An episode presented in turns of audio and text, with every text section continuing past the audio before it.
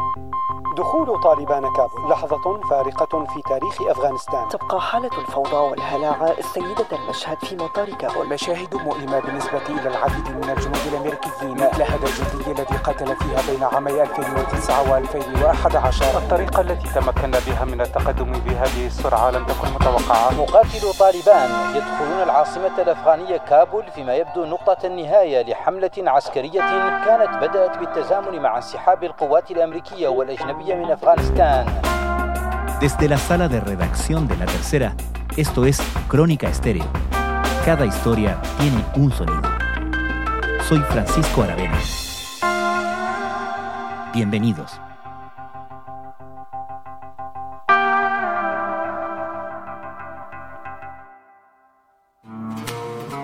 Talibanes llegan a Kabul, aunque dicen que no entrarán por la fuerza. Quieren negociar una transición de poder. Los insurgentes han tomado además dos ciudades, Jalabad, al este del país, y Mazar-e-Sharif, al norte. Hace menos de una semana, ante el acelerado avance de los talibanes en Afganistán, la caída de la capital, Kabul, y por ende el control total del país en manos de ese grupo islamista, se estimaba en cuatro a seis semanas. Pero Kabul cayó en menos de una. Habían pasado solo tres meses del inicio del retiro de las tropas estadounidenses del país tras una invasión que duró 20 años. Ahí donde antes se hablaba de un gobierno afgano de transición, ahora se habla de la total entrega del control a los talibanes. El presidente de Afganistán, Ashraf Ghani, ha huido este domingo de Kabul en medio de un clima de pánico general por la llegada de los talibanes a la capital. El domingo, a medida que los vencedores entraban al palacio presidencial, decenas de miles de afganos se agolpaban en el aeropuerto de la capital, desesperados por subirse a como diera lugar a alguno de los vuelos que abandonaban el país. Es la estampa de la desesperación de buena parte del pueblo afgano. Cientos de personas corren en las pistas del aeropuerto de Kabul con la vaga esperanza de subir a bordo de un avión del ejército estadounidense que se dispone a despegar y marcharse muy lejos de un país a merced de los talibanes. En este capítulo conversamos con un chileno atrapado en Kabul. El periodista Jorge Said llegó hace dos semanas como parte de su recorrido por la zona para la realización de la serie documental Buscando a Dios. Dos semanas en que el dominio de los talibanes se consolidó y terminó por convertirse en control total del país. Ahora, con su propia vida en riesgo, Said hace gestiones para salir de Afganistán y registra escenas y testimonios de un momento histórico. Estoy llegando acá al hotel, tuve que salir un rato porque llegaron unas brigadas talibanes armados, por suerte dejaron las armas, pero le quitaron las armas a todos los, los guardias de seguridad nuestros que teníamos. Bueno, el hotel está muy, muy asegurado, son todos hoteles para gente extranjera. La verdad que fue muy angustiante, así que yo salí por otro lado, justo estaba el productor acá, así que me sacaron por una puerta y fuimos a una casa de seguridad no muy lejos y aquí ya estoy de vuelta. Están haciendo las listas de los extranjeros, están revisando casa a casa, hay un caos generalizado, al aeropuerto no se puede ir, está lleno de checkpoints de ellos, así que vamos a ver cómo Estados Unidos va a crear un pasaje de salida para todos los que estamos acá. Yo tengo doble nacionalidad, entonces busqué tratar de salir con la Cancillería norteamericana. Me pusieron en un vuelo charter que no sé cuándo va a salir porque no, no han tenido ninguna respuesta. ¿Qué es lo que ves a tu alrededor? ¿Cuánta gente, por lo menos en la que tienes eh, conocimiento tú, lo que, lo que tú ves en lo inmediato, está en tu misma situación? Bueno, yo creo que hay muchísima. Es difícil. La información aquí es extremadamente caótica. El gobierno no da información, no hay un no se sabe, no hay gobierno de partida. Uh -huh. La policía entregó un uniforme que lo agarraron todos los, los talibanes. Los talibanes ahora andan ellos haciendo la seguridad y eso provoca que en estos momentos hay un caos generalizado. Hay que entender que es una ciudad grande, Kabul, de 5 millones, y al mismo tiempo hay mucha drogadicción porque es un país muy importante la producción de opio, que de hecho lo manejan los talibanes también, pero hay muchas personas en la miseria más grande, por lo tanto también hay mucha delincuencia provocada obviamente por la necesidad. Y en estos momentos es muy peligroso salir a la calle. Se acercan grupos, grupos armados, otros grupos no tanto, y si te ven hablando en otro idioma te roban todo, te quitan el teléfono si estás despachando, ya le ha pasado a varios otros periodistas, y al mismo tiempo están las posibilidades de secuestro o de atentado. En estos momentos es muy confuso porque se está hablando con dos tipos de, digamos, de discurso. Hay un discurso un poco más soft que viene desde Doha, desde la parte política de los talibanes, y hay otro discurso que aquí no les creen mucho por los asesinatos y todo lo que han provocado en ciudades anteriores especialmente en, en Herat, en Kandahar, Masar al-Sharif, donde mataron incluso a los soldados que se rindieron y al mismo tiempo las mujeres saben lo que han tenido que pasar, ejecuciones, apedreo. Entonces, hay una situación de incertidumbre total. Nosotros a ratos con miedo, a ratos con un poco más de optimismo, la situación cambia muy rápido. En 20, 15 minutos nos podemos hundir psicológicamente, como, como de repente aparece una esperanza. Entonces es un poquito difícil debido a que hay emociones muy, muy, mm, muy diferentes. Me comentabas que llegaron hace unos momentos los talibanes al hotel donde estás. ¿Quiénes son las fuerzas de seguridad que están custodiando el hotel y cómo se da ese diálogo entre los talibanes y las fuerzas de seguridad?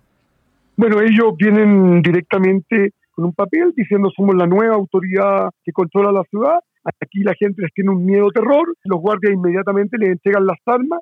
Lo que ni siquiera es entregarle las armas, es robarle el armamento. Le han robado el armamento a todos y en estos momentos además es una situación en la cual hay mucha angustia de parte de los militares porque ellos se están rindiendo, pero eh, no les creen. Entonces la gente, hay algunos militares que se rinden y entregan los tanques, entregan los camiones militares, pero otros no les creen y se han ido a 300, 400 kilómetros arrancando porque ha habido situaciones en las cuales gente que se ha rendido la han ajusticiado igual. Mm. Se rinden, le entregan la arma y ellos después los matan ahí mismo en el terreno. Por lo tanto, no se sabe muy bien. Además, hay que entender que los talibanes son una umbrela, un paraguas de grupos distintos. Aquí hay gente de Estado Islámico, gente de Al Qaeda, gente de grupos de Pakistán, gente de otros grupos de Irak. Y entonces hay mucha confusión. Hay grupos que pueden ser bastante más tolerantes, como pueden haber grupos muy violentos. Aquí mucha gente los llama animales salvajes, mucha gente que se les tiene terror, sobre todo a la gente de las montañas, que dicen que son muy violentos, muy ideológicamente, con una ideología mm. muy, muy ultra conservadora en la religión, con la idea de construir este emirato y si tú no cumples las reglas, como ellos la pueden someter a cualquiera de estas cortes judiciales de los islámicos, que son tres, o te apedrean, te ahorcan o te cortan la cabeza. Entonces es muy brutal. Mm.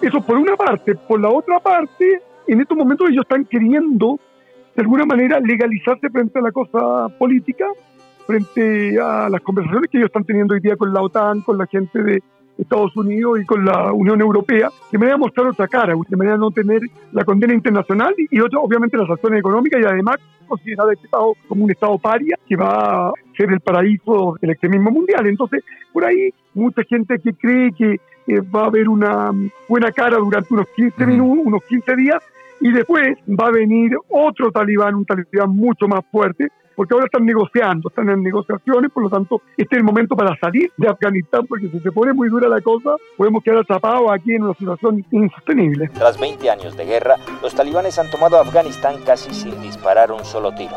El ejército afgano, cinco veces superior en número, pero muy desmoralizado por la retirada de las tropas estadounidenses, huyó despavorido ante su presencia, como también lo hicieron decenas de miles de personas de todo el país que buscaron cobijo en Kabul.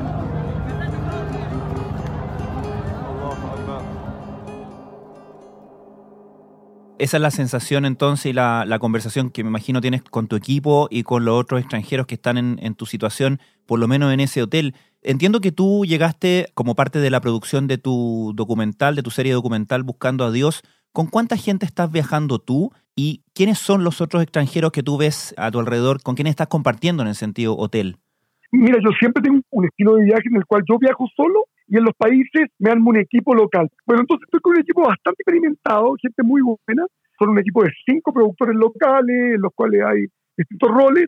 Luego están, algunos periodistas extranjeros, pero en estos momentos, y la mayoría de los corresponsales de guerra, que son corresponsales muy que va directo al, combate, al enfrentamiento directo, todos ellos no han podido llegar acá, porque están todos los suspendidos. Entonces, justamente ayer el equipo mío iba a buscar a, a la gente de la televisión francesa, después iban a buscar a otra gente de otro lado, y están todos los aviones desviados hacia Cuba y Qatar y Arabia Saudita. Así que no sabemos qué va a pasar con el aeropuerto. En estos momentos hay una escena tanteca en el aeropuerto, gente que se sube en los techos de los aviones con los aviones partiendo, otros que se suben por arriba abajo de la rueda, hay varios muertos y bueno, una situación de catástrofe humanitaria real que se está viviendo aquí en la calle de Kabul. Yo muy, muy triste, sobre todo por las mujeres. Nos tocó entrevistar a muchas mujeres, grandes atletas, grandes concertistas, grandes artistas, y que muchas de ellas me contaban que si tienen que dejar su profesión porque no permiten que tengan estas profesiones, que me han dicho a mí directamente que se van a suicidar, y los obligan a ponerse el Hay que entender también que Estados Unidos tuvo 20 años en la guerra más larga, y en esos 20 años esta gente se occidentalizó ya no son los mismos afganos de cuando estuvieron eh, ocupando los talibanes acá. Entonces, eso ya genera un cambio real. Muchas mujeres afganas, estas imágenes son una pesadilla hecha realidad. El rápido avance del grupo talibán hace que sus vidas corran peligro. Cuéntame ese cambio, y en particular en relación a, a, las mujeres, por lo que tú has podido ver, ¿ya se aprecia en las calles? Sí, sí, claro, por supuesto, porque la mayoría de la gente aquí, bueno, como, es lógico en la condición humana, pero envuelta la chaqueta. De aquí los que estaban hablando de que matemos a todos estos talibanes que son unos asesinos, hoy día eh, no, los talibanes son buenos, eh, bueno, obviamente que, que proteger la vida, porque acá las condiciones son muy violentas, pero muchos negocios ya están poniendo música talibán, eh, de hecho, yo traté de bajar algunos negocios acá y me pareció muy extraña la música, pregunté por la música, no me dijeron esta es la música talibán y bueno, porque hay que mostrar que somos, somos talibanes ahora ya, bueno, y muchas mujeres que ya estaban con en buzo y con tenían más occidentales y todo hoy día las veo con los burkas completos. Obviamente esto va a ser de a poco. Yo pienso que primero van a, las mujeres van a cambiar a un burka un poco más flexible hasta llegar a un burka que les va a cubrir los ojos. Muchas están optando por huir Casi 250.000 afganos han huido de sus hogares desde finales de mayo. El 80% de ellos son mujeres y niños. Entonces es muy, muy terrible la situación, el cambio de sociedad. Es un momento mm. histórico también que yo estoy viviendo acá. Lo viví de día antes y a lo mejor me va a tocar vivirlo días, días después. Entonces yo obviamente en términos, digamos, de documentalista, de una persona que anda buscando material histórico sensible, quizás es el mejor momento, pero las condiciones para grabar son casi imposibles. A un riesgo tremendo, además es un riesgo tremendo porque el problema aquí no es como en Siria, que uno, en Siria por lo menos uno sabe dónde está el bando contrario. Mm. Aquí el bando contrario está con uno. Puede ser el tipo que está al lado, que eh, no se sabe por qué, básicamente porque aquí son los pashtun. Los pashtun son una etnia que es la mayoritaria acá, los talibanes son todos pashtun. Bueno, ahora hay, otros grupos, por supuesto, pero digamos, el origen de los talibanes es pashtun, entonces por lo tanto la etnia pashtun los mira con buenos ojos. Por lo tanto, hay gente que me puede ver a mí hablando otro idioma y puede llamar a los talibanes, aunque ellos no sean talibanes. Y cuéntame, ¿se han producido reportes de ejecuciones derechamente de afganos que han colaborado con las fuerzas occidentales? Te quería preguntar por ese equipo tuyo que está en este momento trabajando contigo. ¿Temen ellos por su vida? ¿Qué cálculos están haciendo ellos? ¿Qué planes están haciendo ellos respecto de su propia seguridad? Bueno, es un poquito complicado toda la gente que trabajó le están diciendo que los van a perdonar, siempre y cuando entreguen los tanques, entreguen la arma automática, no se vayan a esconder a los cerros y a los valles a 300 kilómetros. En ese sector hay grupos armados de alta combatividad que se están juntando y les piden los talibanes, hoy día dijo el jefe, aunque tengas a 2.000 muertos, si me entregas tus armas, me entregas los tanques de inmediato, te perdono la vida. Si no, vas a ser ajusticiado en 24 horas. Entonces, los militares están muy, muy asustados porque los talibanes no han cumplido y a los que han entregado armas en otras ciudades, mm. en Herat, en Masar al-Sharif, lo han ajusticiado igual, entregan las armas y los matan igual. Muchos militares no creen y se van. Otros, que no les queda otra, creen y están entregando las armas. Por el momento no se han producido ajusticiamientos. Yo creo que este es un momento en que el talibán está mostrando otra cara.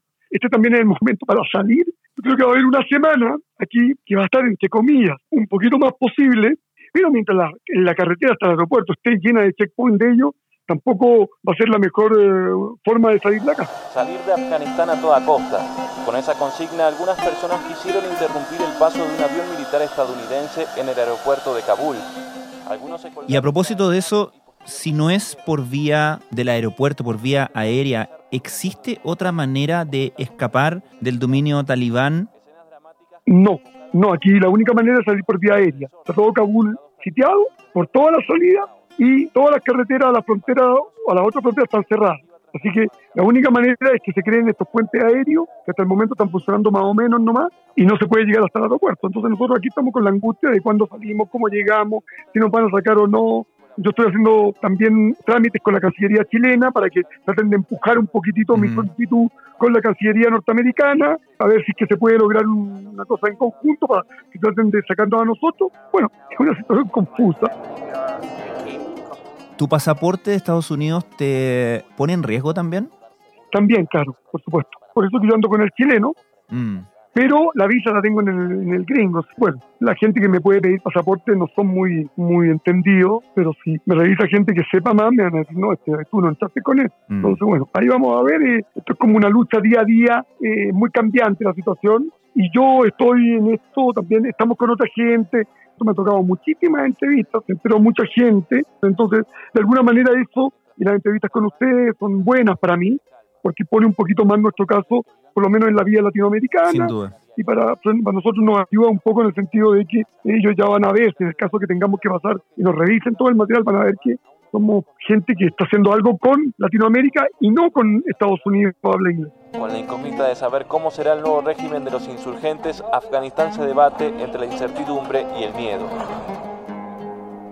Jorge, ¿de dónde obtienes tu información? ¿Cómo te vas enterando de lo que ha sucedido, lo que está sucediendo en otras partes del país e incluso en la propia ciudad, ya que me explicas que es muy peligroso salir a la calle derechamente?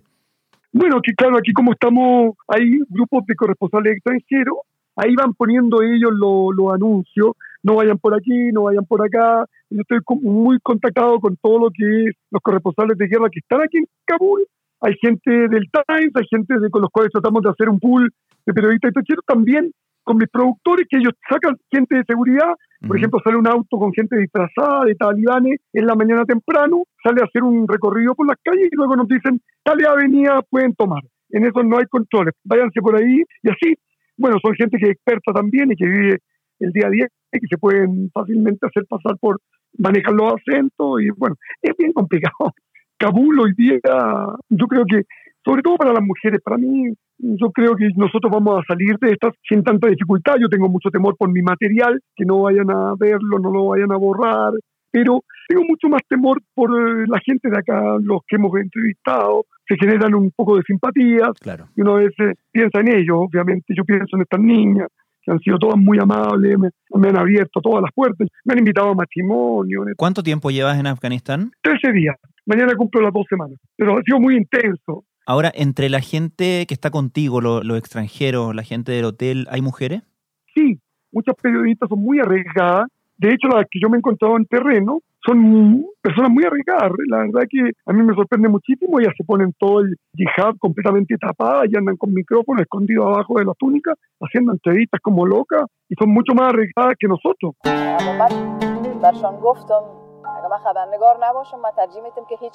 Y eso ha sido una característica. Ellas arriesgan muchísimo, muchísimo, porque, mm. porque a los talibanes no les gusta ver a mujeres con micrófono y trabajando y bueno las acusaciones de espionaje además Mm. están a la orden del día, así que todo eso es muy, es muy peligroso en estos momentos, porque como son grupos distintos y no hay un verdadero liderazgo, pueden haber jefes talibanes que sean muy duros y que digan, ya vamos a matar a esta gente. Pueden haber otros jefes talibanes que sean mucho más tolerantes entonces, de repente, ellos no hay un control completo total, digamos, como podría ser Fuerzas Armadas regulares, donde hay un general que manda todo. Aquí no es tan así. Entonces, eso es lo que nosotros tememos.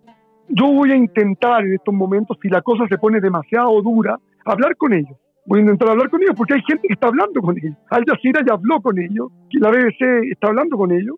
El próximo paso, que me contaban que vamos a hacer muchos medios, es hablar con ellos, presentarnos abiertamente, decir, oye, mira, bueno, somos de Chile y ¿cuál es el problema? A ver si los entrevistamos, porque si no, esto se nos puede transformar en, un- en, un- en otro problema, que andarnos escondiendo de ellos y que de repente ellos nos pillen igual, si no nos dan la salida rápido.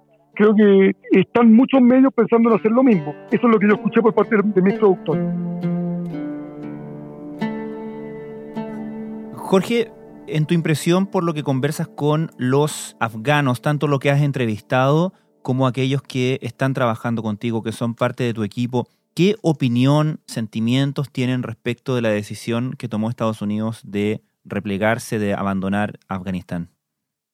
Bueno, hay un sentimiento de traición. El pueblo afgano que se siente completamente traicionado.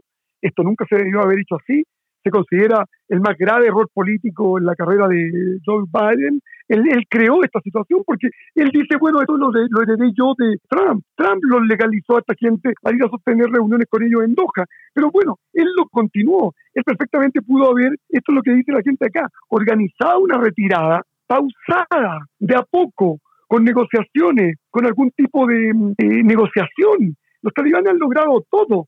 Los talibanes no han cedido en nada no decidieron en nada. Es como decirle, ok, ustedes se van y nosotros tomamos todo el país. Nunca calcularon ellos, porque los servicios de inteligencia han sido malísimos. Nosotros el sábado recibimos el último informe en que decían que entre un mes y tres meses se demoraban los talibanes en conquistar Kabul y han llegado en dos horas al otro día. Hmm. Entonces, ¿qué tipo de inteligencia había acá? Ellos sabían muy bien a quienes habían entrenado, son 20 años de relaciones. Por lo tanto, la gente no entiende nada, no entiende cómo Estados Unidos en estos momentos está organizando esta salida tan caótica, esto es tan grave, y bueno, y obviamente Pakistán, China muy alegres con lo que le ha pasado. Entonces, bueno, hay un sentimiento de mucha frustración, de mucha rabia contra Estados Unidos y sobre todo una crisis humanitaria que va a caer en Europa, obviamente en invierno, esto va a caer allá, son millones de gente que va a caer en la pobreza total y obviamente las fronteras van a tener que ceder, eh, Irán va a tener que ceder, van a tener que cruzar por Turquía y seguramente con la idea de llegar a Europa. I've just returned to New York and would like to speak to you about the grave situation in Afghanistan. Jorge, por último, ¿qué mensaje te gustaría enviarle a la gente que está viendo con preocupación, por cierto, tu situación y a la gente del gobierno a quienes estás apelando a, que te ayude con las gestiones de salir de ahí? Mira, yo de todos modos muy agradecido por las gestiones de Cancillería y al mismo tiempo pedirle solamente de que yo soy un periodista que siempre he tratado de ir en busca de temas complicados, difíciles, temas extremos, y por lo tanto hay riesgos, hay riesgos, es como decirle lo mismo a un astronauta que va a volver a la Tierra o a un corredor de Fórmula 1 que no se arriesgue con el auto. Estos son los riesgos que se corren en áreas de conflicto, por lo tanto que entiendan un poco nuestra profesión, comprensión con respecto a una profesión, con respecto a una cierta um, vocación periodística. Yo soy muy feliz con lo que hago, inclusive ahora encuentro que son los grandes temas de la actualidad internacional los que estamos tocando, porque aquí se puede generar otro grave problema como el que tuvimos antes con el Estado Islámico, con Al Qaeda. Así que yo lo único que pido es comprensión por los miedos que hacemos pasar a nuestros familiares y yo lamento nomás de que ahora esto se haya producido de una manera tan sorpresiva, porque nosotros tampoco somos gente que no tenemos miedo, yo tengo miedo y no me arriesgo. Yo tenía información de que esto no iba a pasar, y aquí nos agarró a todos de sorpresa, así que somos una comunidad de más de 100.000 personas que está tratando de arrancar de, Kabul. Así que nada más que darle mi agradecimiento a todos, especialmente a ustedes del diario La Tercera, que me han estado publicando y le agradezco mucho también la cobertura a todo el público y a los auditores también que tienen ustedes allá y un agradecimiento muy grande personal a ti por esta entrevista valiosísima.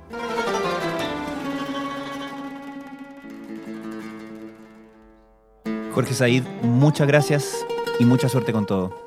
Muchas gracias, Francisco, y espero verlos muy pronto. Y bueno, a seguir con esto y vamos a seguir de cerca como, como salimos de acá. Muchas gracias. Gracias a ti.